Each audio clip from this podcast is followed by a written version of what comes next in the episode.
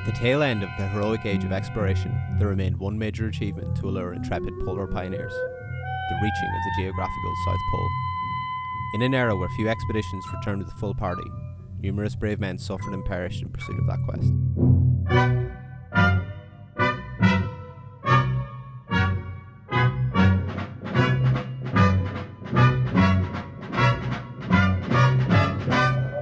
This is a new podcast called Hard Hat History. My name's Carlin, and together with my co host Danny, we'll be diving deep into various episodes from history that really intrigued us. So here we go. Raymond Priestley's 1956 address to the British Association Scott for scientific method, Amundsen for speed and efficiency, but when disaster strikes and all hope is gone, get down on your knees and pray for Shackleton. Uh, which actually turns out was a paraphrasing uh, of Apsley Cherry Garrard. Have you heard of him? No, no. who was uh, a guy who seemed to basically pay his way onto the expedition, onto Scott's expedition, um, and ended up going on the final journey with the six of them to the to the South Pole, um, but wasn't a big fan of anyone on the expedition, and I think at the time no one else on the expedition was a huge fan of him. Um, so when he came back, he wrote uh, like memoirs called I think the book was called The Worst Journey in the World, and it was published in the 30s. No, it actually might have been published um, quicker than that. I think it was only a couple of years after the expedition, um, and I think that book in particular because um, Scott was a naval officer, and you wouldn't get a lot of um, well. For years and only up until very recently, uh, you wouldn't see any criticism of Scott at all. Um, but if you were to find any at the time, like contemporaneous to everything that was going on, the only kind of I don't know how to describe it. This his account, absolutely Cher- Cherry Garrard's account, was like the only one at the time from someone who wasn't like attached to any of the other lads. Do you know what I mean? An unbiased observer who wrote a book called The Worst Journey in the World. The the worst journey in the world, yeah. Uh, it, I'm not 100 percent sure, but they that book itself may have been where the Oates quote came from. Uh, like it, it, it originally or initially was uh, reported uh, about from Scott's letters, like his final letters and all that. Uh, but I think it was um, Garrard's book in there. Apsley Cherry Garrard. Garrard? I know that's When you name. said that, I was like, is he Norwegian? he, he was English, as, as far as I know. Um, but yeah, came from or had a bit of money anyway, and was just I suppose one of these lads back in the day where you know came from money. Uh, may well I don't know I don't want to be second guessing any insecurities they had, but uh, came from money and wanted to make something of themselves and not be seen as someone who was just born into it. So they would just go on one of these expeditions. well, no. Let, let's try and get into his head a little bit because I, when when we started researching this, the the thing that really popped out to me was why did these people want to do it? Obviously, it's there to be explored. There are these blank areas of the map. Here be dragons. And, like, obviously, you can see why there would be glory associated with that and why the British Empire wanted to explore these Yeah. places. But why, why, why would people individually take on themselves the, these absurd, absurdly difficult tasks? Like, it wasn't unknown how difficult it would be. In, in fact, you will see that uh, pretty much every exploration party underestimated the difficulties they come up against. Yeah, for but sure. they but they they weren't totally in the dark either. Especially, for, the- for example, the Norwegians knew what it was like to go long distances Yeah. in cold places. But why somebody would l- like like this guy Apsley, Apsley. Our, our buddy Apsley, why would Apsley go to the trouble of spending a lot of money and time trying to insert himself into a party of you know real explorers, as it were? Why would he want to do that? I It's yeah, it's, it's an inter- interesting question. I, I guess that with um, depending on uh, who it is you're looking at within the party, you know, like no one. Well, with the Terra Nova, no one was conscripted into it. You know what I mean? It, it was it was all applications basically. You know, they would they would have had thousands of applications for each of the spots on the expedition. Um, but then clearly some people would have been picked based on their maritime ability and you know closeness to Scott and all that. But then you would have had people who I suppose would have seen it as an opportunity to improve their position. Um, because if you're heading away in that, and I suppose I suppose with success, you're gonna have a higher chance of coming back and you know making a name for yourself, writing a book and opening a pub or something like that. You know, a la Tom Crean.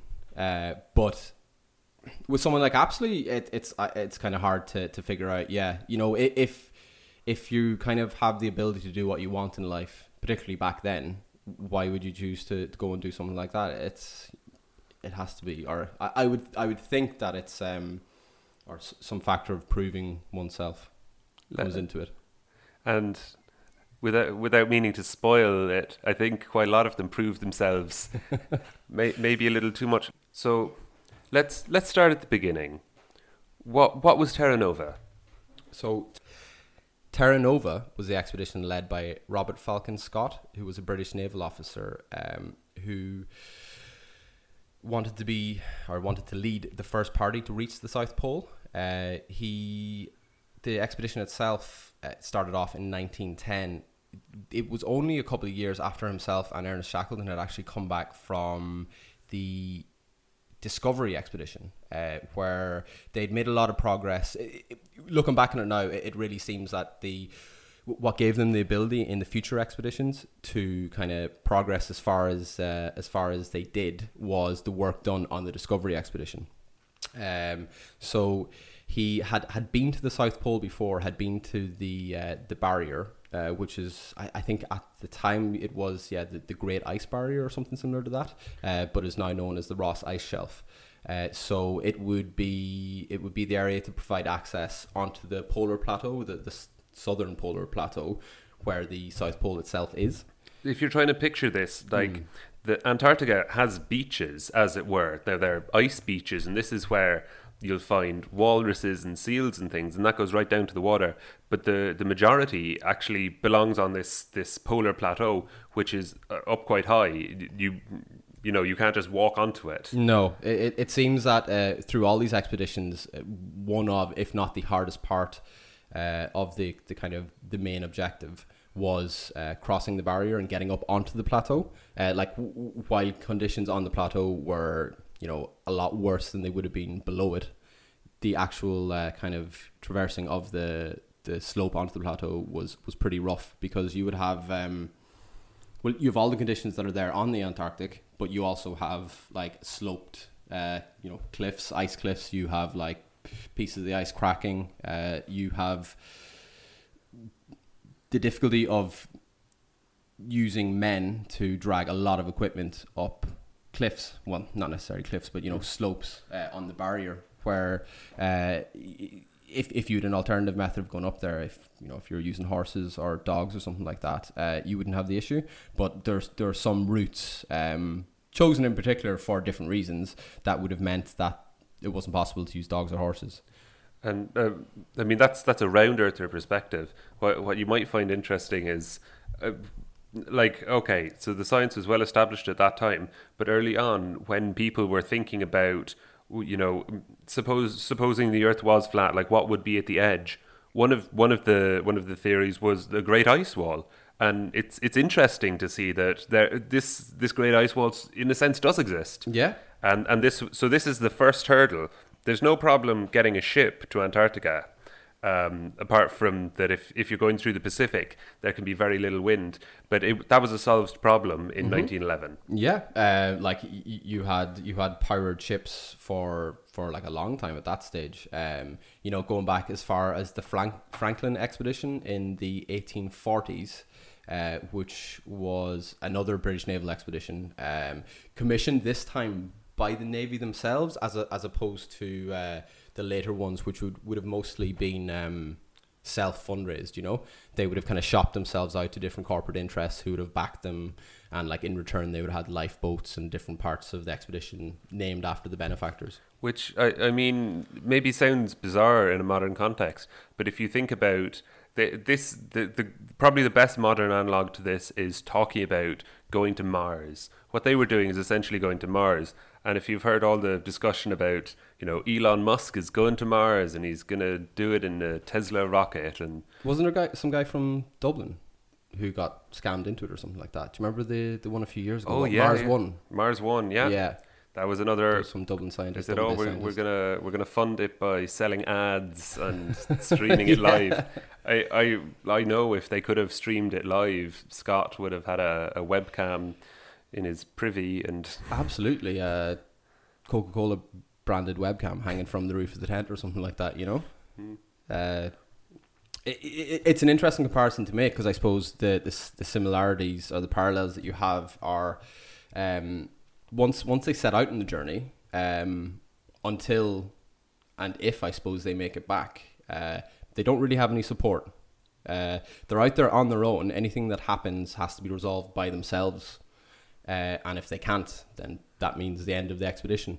Uh, you know, obviously depending on whether something goes wrong and when it does go wrong, at, and at what stage of the expedition it's at. You know, it can be recoverable. You know, you have examples of expeditions meeting their main goal, but then actually failing to get everyone back alive. And then you have expeditions that failed their main goal or main objective, uh, but managed to succeed in getting people back alive. So like, it it is interesting the way comparing it to to space travel because although nowadays you would and even back to the 60s with the apollo missions you have direct communication between houston and the ships or the the the shuttles um back then you would have had no communication you know they now there were a couple of expeditions that I think brought pigeons Mhm. in the hope that the pigeons could fly from Antarctica to back to Britain or uh, Yeah. whatever nearby bases. I don't think any of those succeeded. Is that right?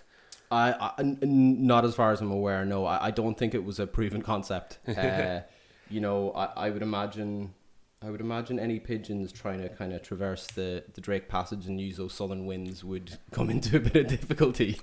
Um, in fact, I, I know there were pigeons used in the balloon uh, expedition to the North Pole.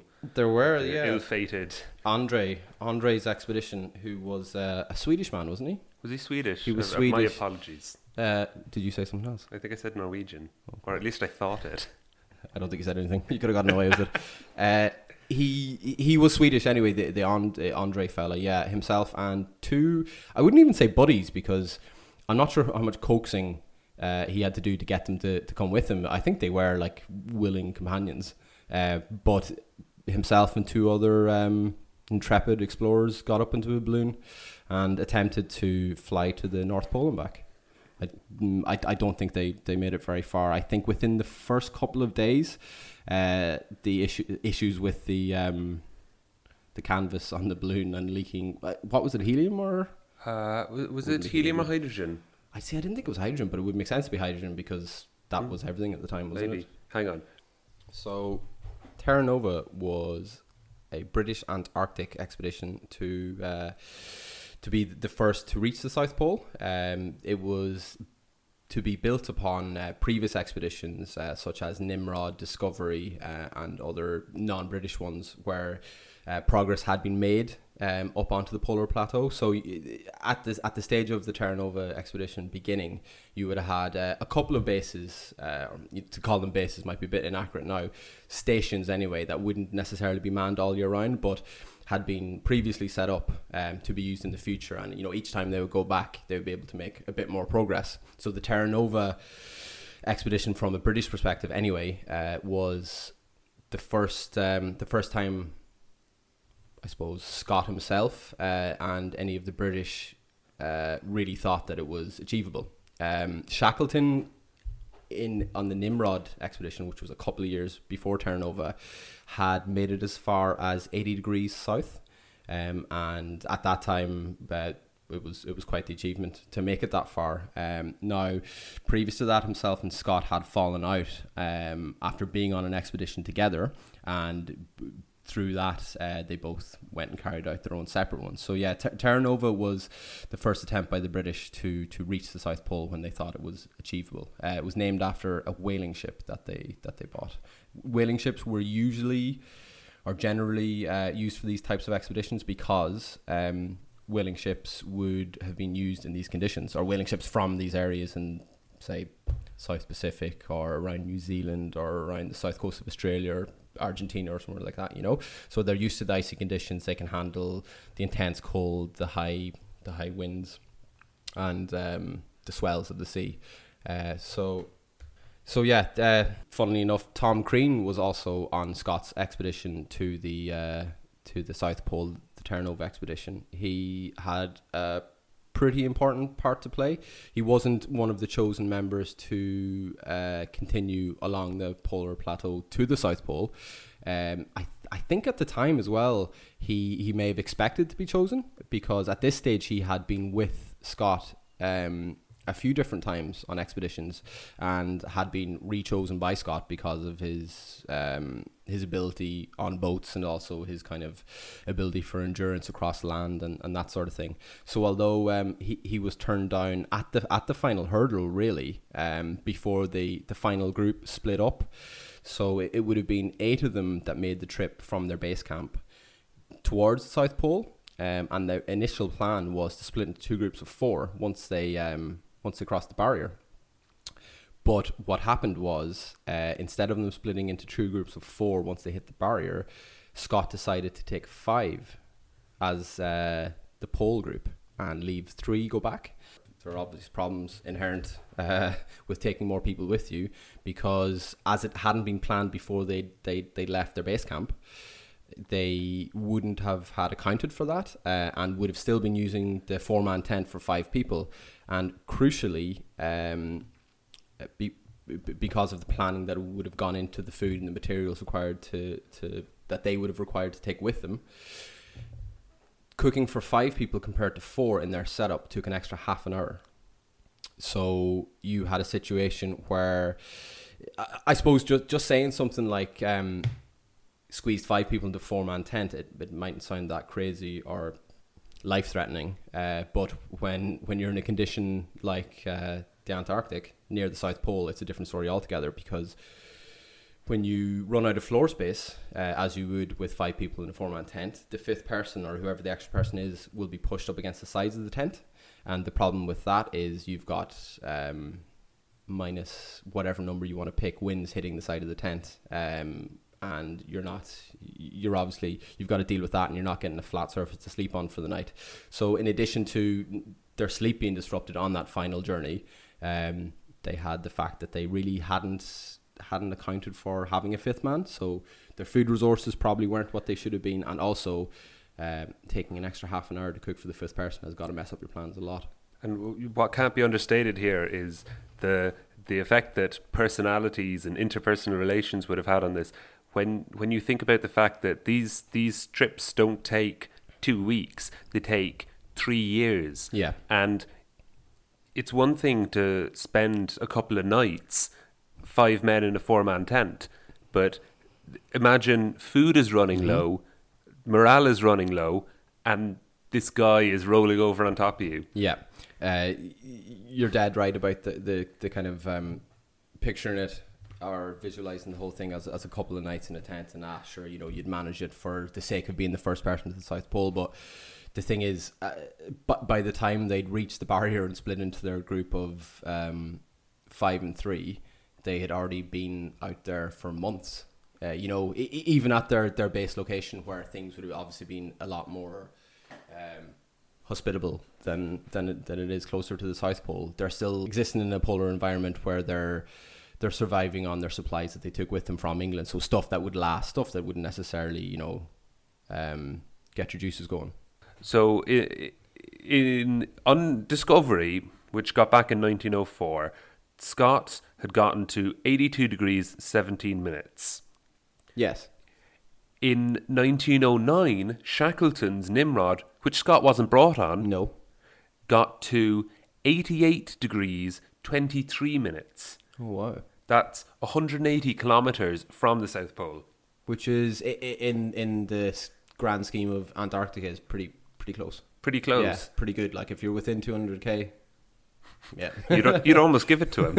it it still is like weeks travel there and back, but still, you know. So so obviously that decision is heartbreaking because they they would have gotten to the pole. They would have gone to the pole mm-hmm. had they been able and making the decision to turn back at that point yeah. is so difficult considering that you've been hiking in just featureless whiteness for months and months now and then you have to say no. If we keep going, we'll die. Mm-hmm. And these guys were pushing it to the limit already Yeah.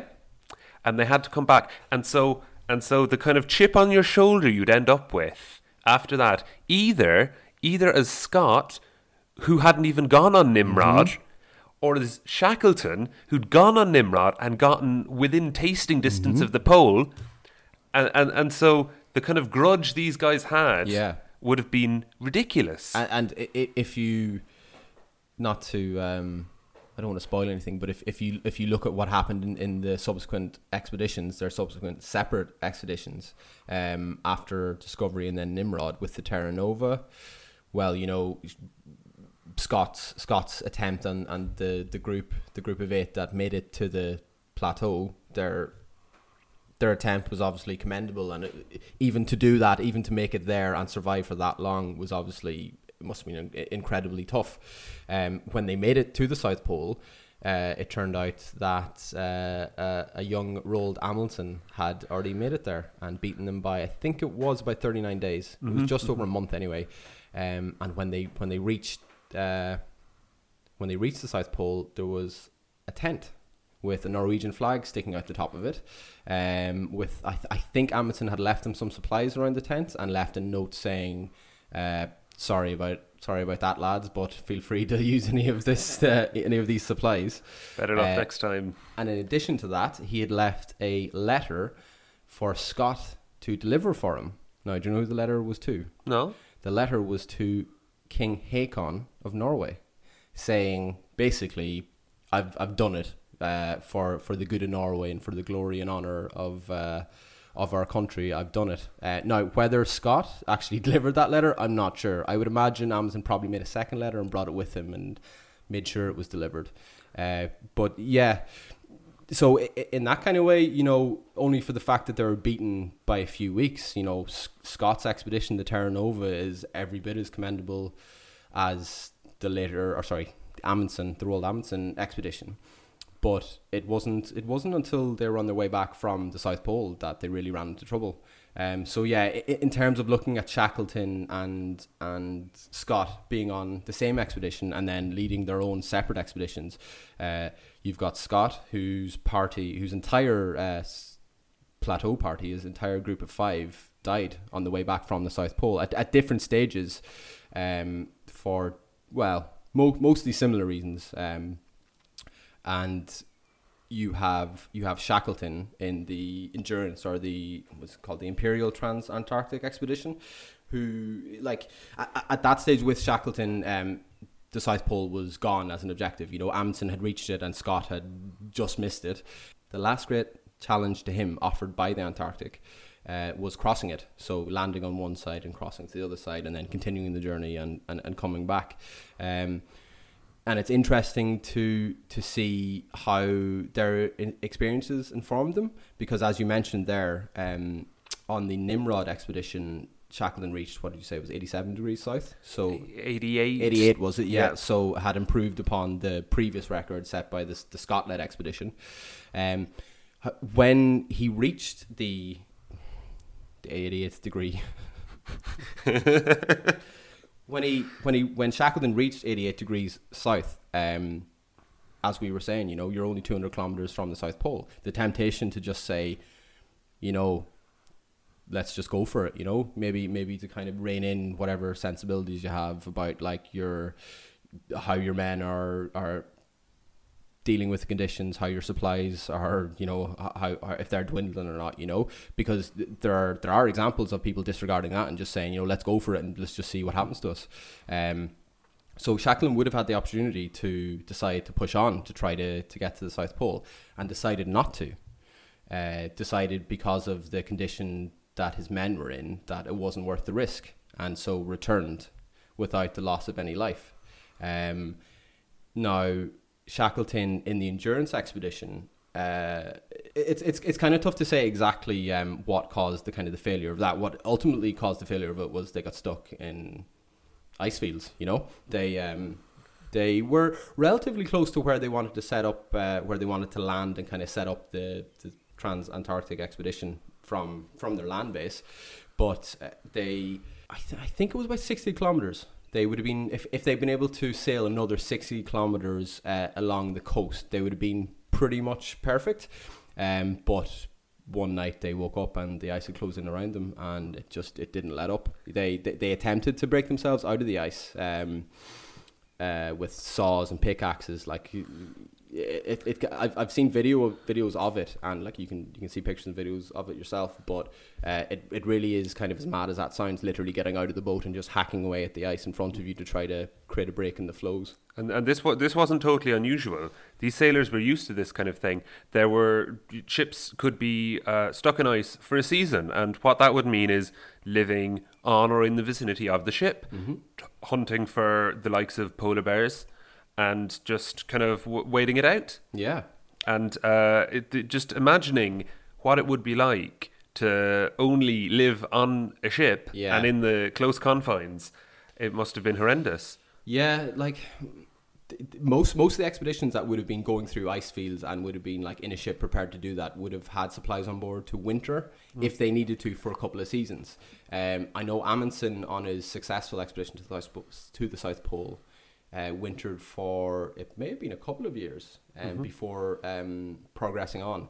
But the interesting thing about that is when he was wintering, he spent a lot of time with locals.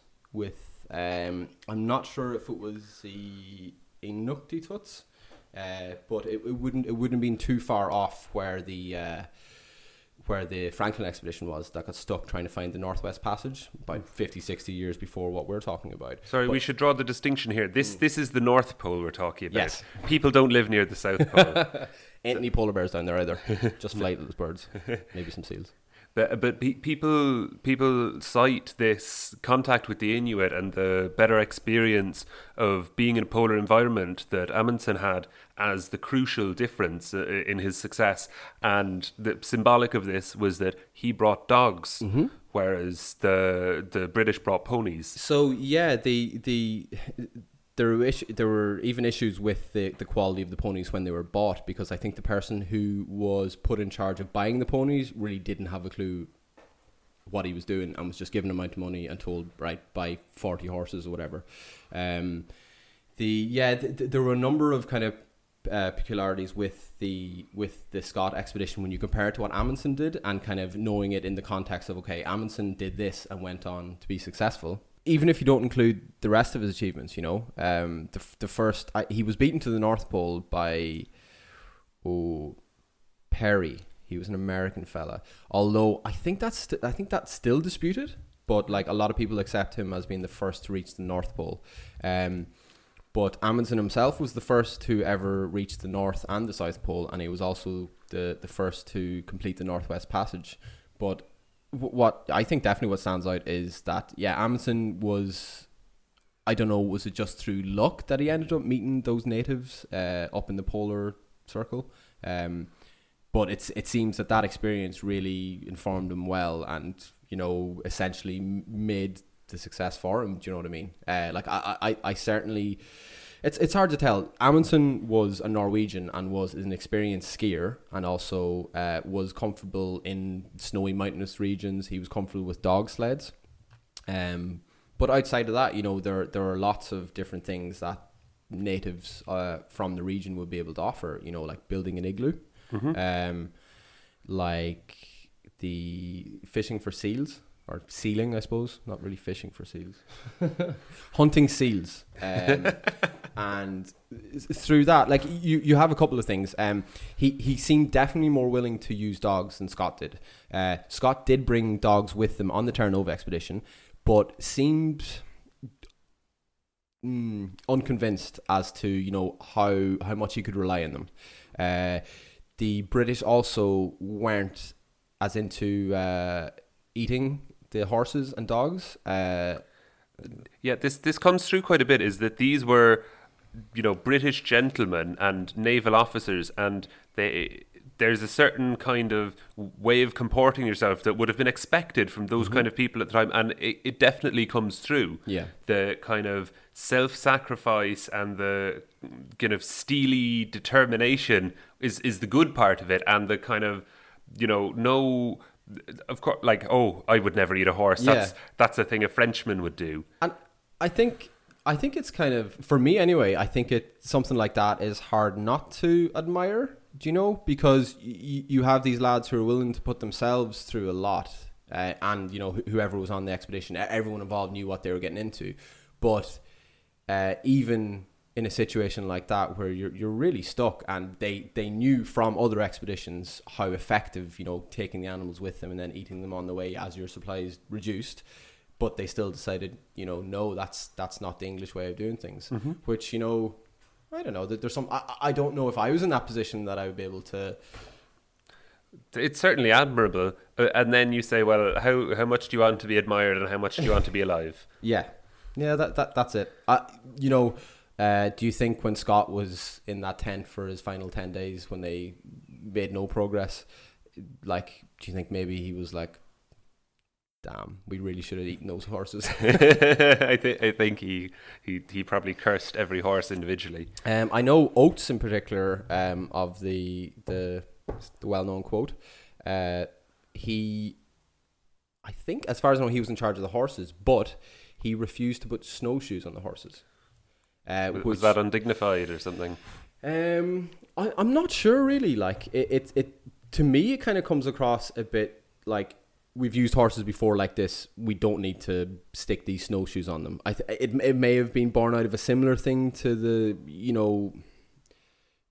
This is the way we do things as British naval men. You know, Mhm. like this is this is the way they've been done before, and this is the way we're going to continue doing it because we have confidence that it'll work. Now, the Terra Nova is probably the bis- biggest example of um, a lot of factors coming together and just messing messing things up.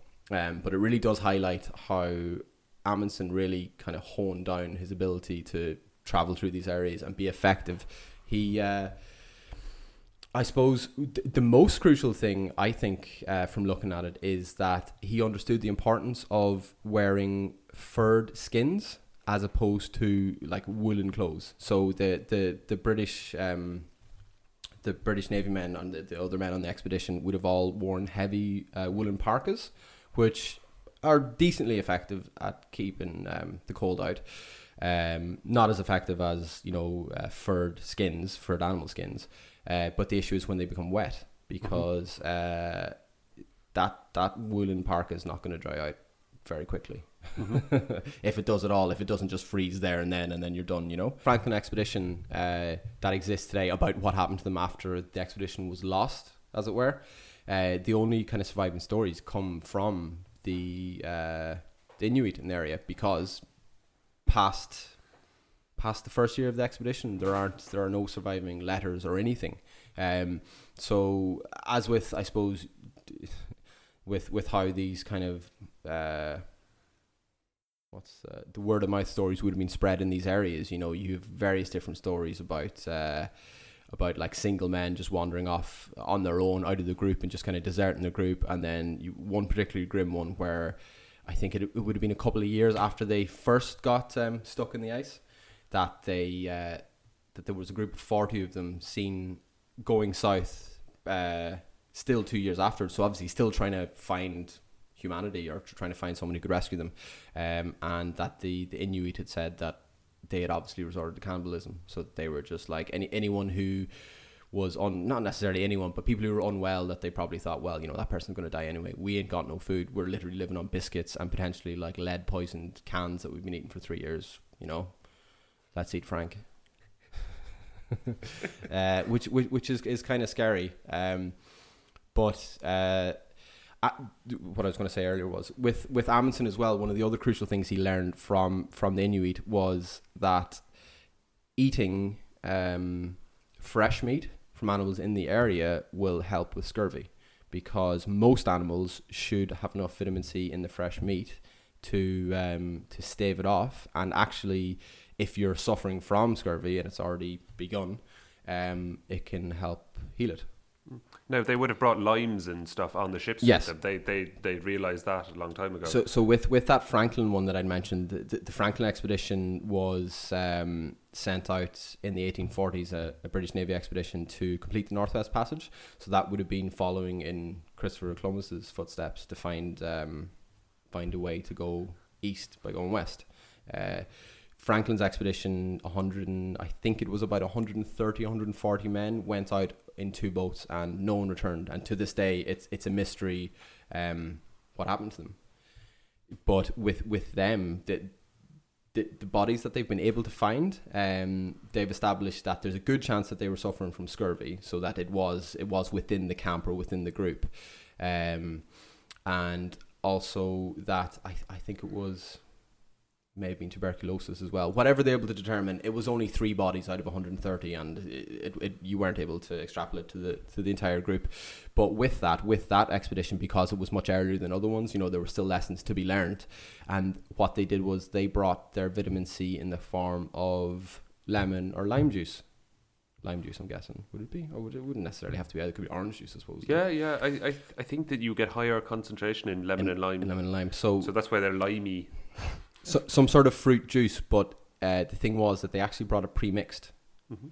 Um, so what would happen there is for this first six months, that juice drink would be a good source of vitamin C. Mhm. But um, as the months go by, that vitamin C just diminishes until I don't know what, what stage it would be, but within a relatively short space of time, probably before they'd had to abandon the ships, um, the the juice that they'd taken with them to stave off the scurvy w- wouldn't actually do that anyway because It was only good as a mixer for gin at that point. and even that, I suppose, because it wouldn't taste great. But I, I think it was within a year they'd have been fairly certain that that lime juice would have had no help to them at all.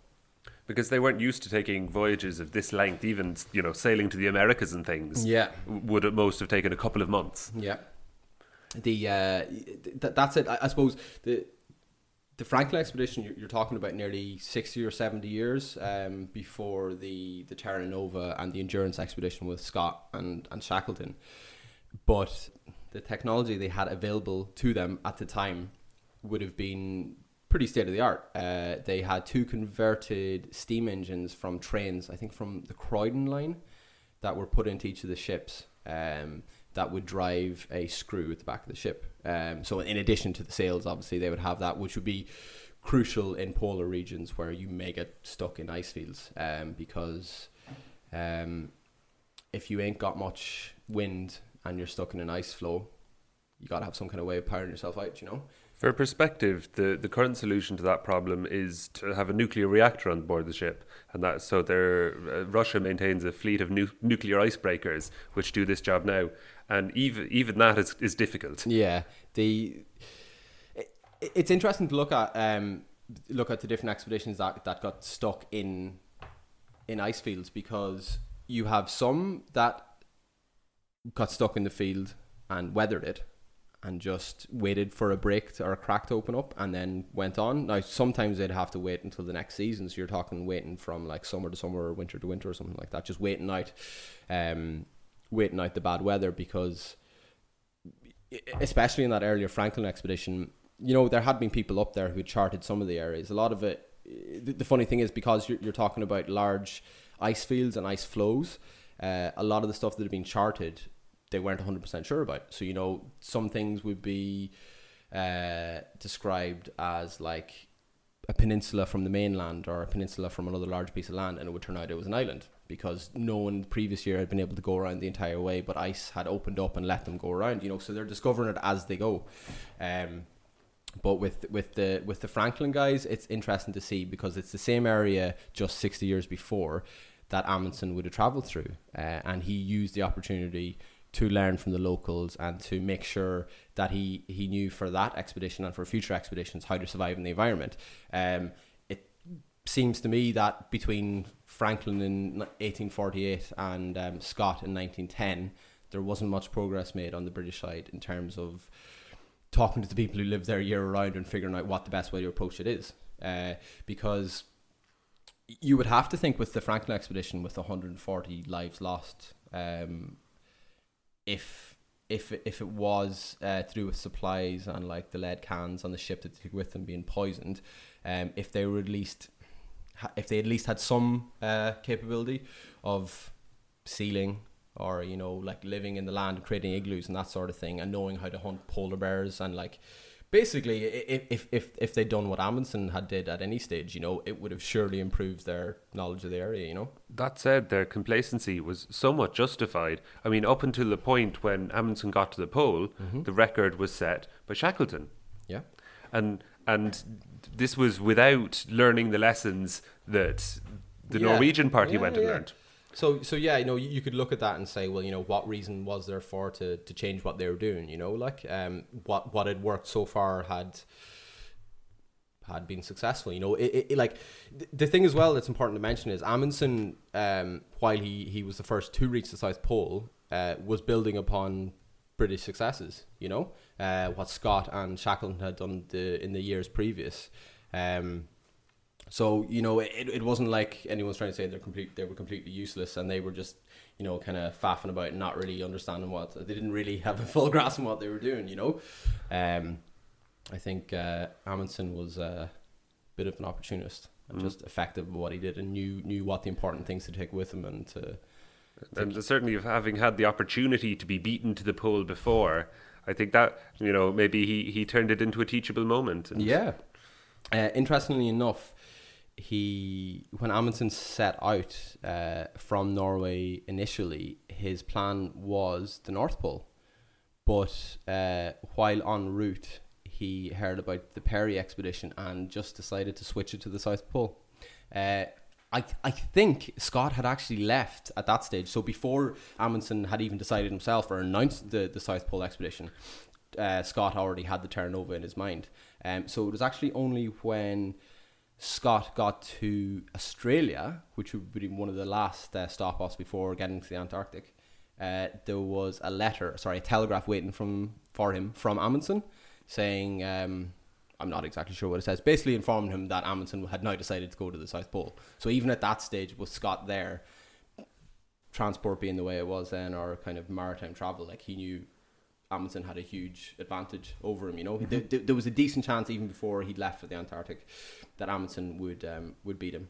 Uh, and like there, there was, for example, the Japanese had had a, an expedition planned. There was an Australasian Antarctic expedition that was uh, heading for the pole, and this this happens over and over in history that the time is right, that the technology had gotten just about to the stage Yeah. where people said this kind of thing is possible. Let's all try it, and that happens, you know, all around the world at once because the you know the rising tide lifts all boats and the Yeah, the closing ice locks all boats. certainly. Yeah, it's um, it's it's interesting to look at with uh, with with Amundsen. He actually, I know I just said that he was kind of building upon progress um, that the British had made in, in previous expeditions, but uh, in terms of routes, he used a completely new route to what they had done before. So um, the with Scott's expedition, um, e- even when he left, knowing that Amundsen had left, even at that stage before him, he still chose to go on the previous route that Shackleton and himself had worked on. So knowing that it may potentially not be the the quickest route there, but I suppose in terms of you know uh, dealing with what you know rather than what you don't, it would seem like a sensible decision. So you know when you compare it there, you've got Amundsen just deciding to go a new route, and you know that could have easily ended pretty badly for all of them. You know. we're, we're, we're spoiled here. We're talking about this, and, and we're looking at maps, Mm. and we have satellite photos, and we have the benefit of another hundred years. But the the the decision to go with a new route, no one had been there before. Literally, no one had been there before, Yeah. and it was it was a very brave move, I think, Absolutely, yeah. The and certainly risky. very risky. The yeah, I, I wonder. One of the other crucial things was um, even from the get go, Amundsen's group was very small. So uh, we uh, we- we'd mentioned that uh, Scott's group, once they reached the barrier, were supposed to split into a group of four and four, and four would return and then double back and meet them on their return journey, and four would actually do the reaching of the South Pole. Uh, but Amundsen kind of understood that, I suppose, lower numbers offer flexibility, less supplies to take with them, fewer chances of something going wrong with a bigger group and all that, you know. Um, but crucially as well, he actually landed 60 miles closer to the South Pole when he landed on Antarctica. I think it was um, it was the Bay of Whales. He he landed in as as far as I know. Um, whereas Shackleton and S- Scott persevered with what what they'd done before. You know, um, I, I suppose what's crucial to mention as well is with Scott's expedition, they had like scientific um, requirements to carry out. You know, as part of the funding for their expedition, as part of the, stated objective of, of the mission, um, th- there was a lot to be, to be fulfilled there. So I suppose you know he would have had a larger group, so he'd be able to delegate that to his science officer. I think it was Wilson would have been his head would have been his head science officer there. So I think I think the important thing that we haven't gotten into is what what actually went wrong, what happened, and this might reflect on our sadism, or maybe we're just mirroring society's uh, Morbid know, curiosity. morbid curiosity, this this healthy or unhealthy fascination with with death and disaster, and I'm glad it wasn't me. Mm-hmm. But I I think this is the meatiest part of the story, and it's also the saddest. Um, but it's for it's you know it's it's not risky unless there are real things that go wrong, and, and they knew there were risks. It was what I- i- if you look back like through um, not even just the recent ones through expeditions that had uh, been carried out before Terra Nova more often than not you had a few people dying anyway you know for different reasons because any of them that involved like long distance travel oversea and relying on supplies and all that um, it's tough to find any any of the expeditions that wasn't affected like significantly by scurvy even though they knew it was a problem and they, they knew they'd have to deal with it uh, for sure, yeah. I think when we were talking about the motivations earlier as well behind like why different people from different sections of society um, decided to go into it, I I would imagine the the thrill and the appeal of doing this dangerous thing that someone hasn't done before wouldn't be the same if there wasn't a danger of death. You know. yeah yeah. Um, it's it's weird that it's it's on on one hand it's a draw, uh, and on the other hand it, it it has very real consequences for as you say almost all of the expeditions, yeah. uh, and not least Terra Nova. Thanks for listening to part one of our conversation on polar exploration. We hope you'll join us next week for part two. This has been Hard Hat History.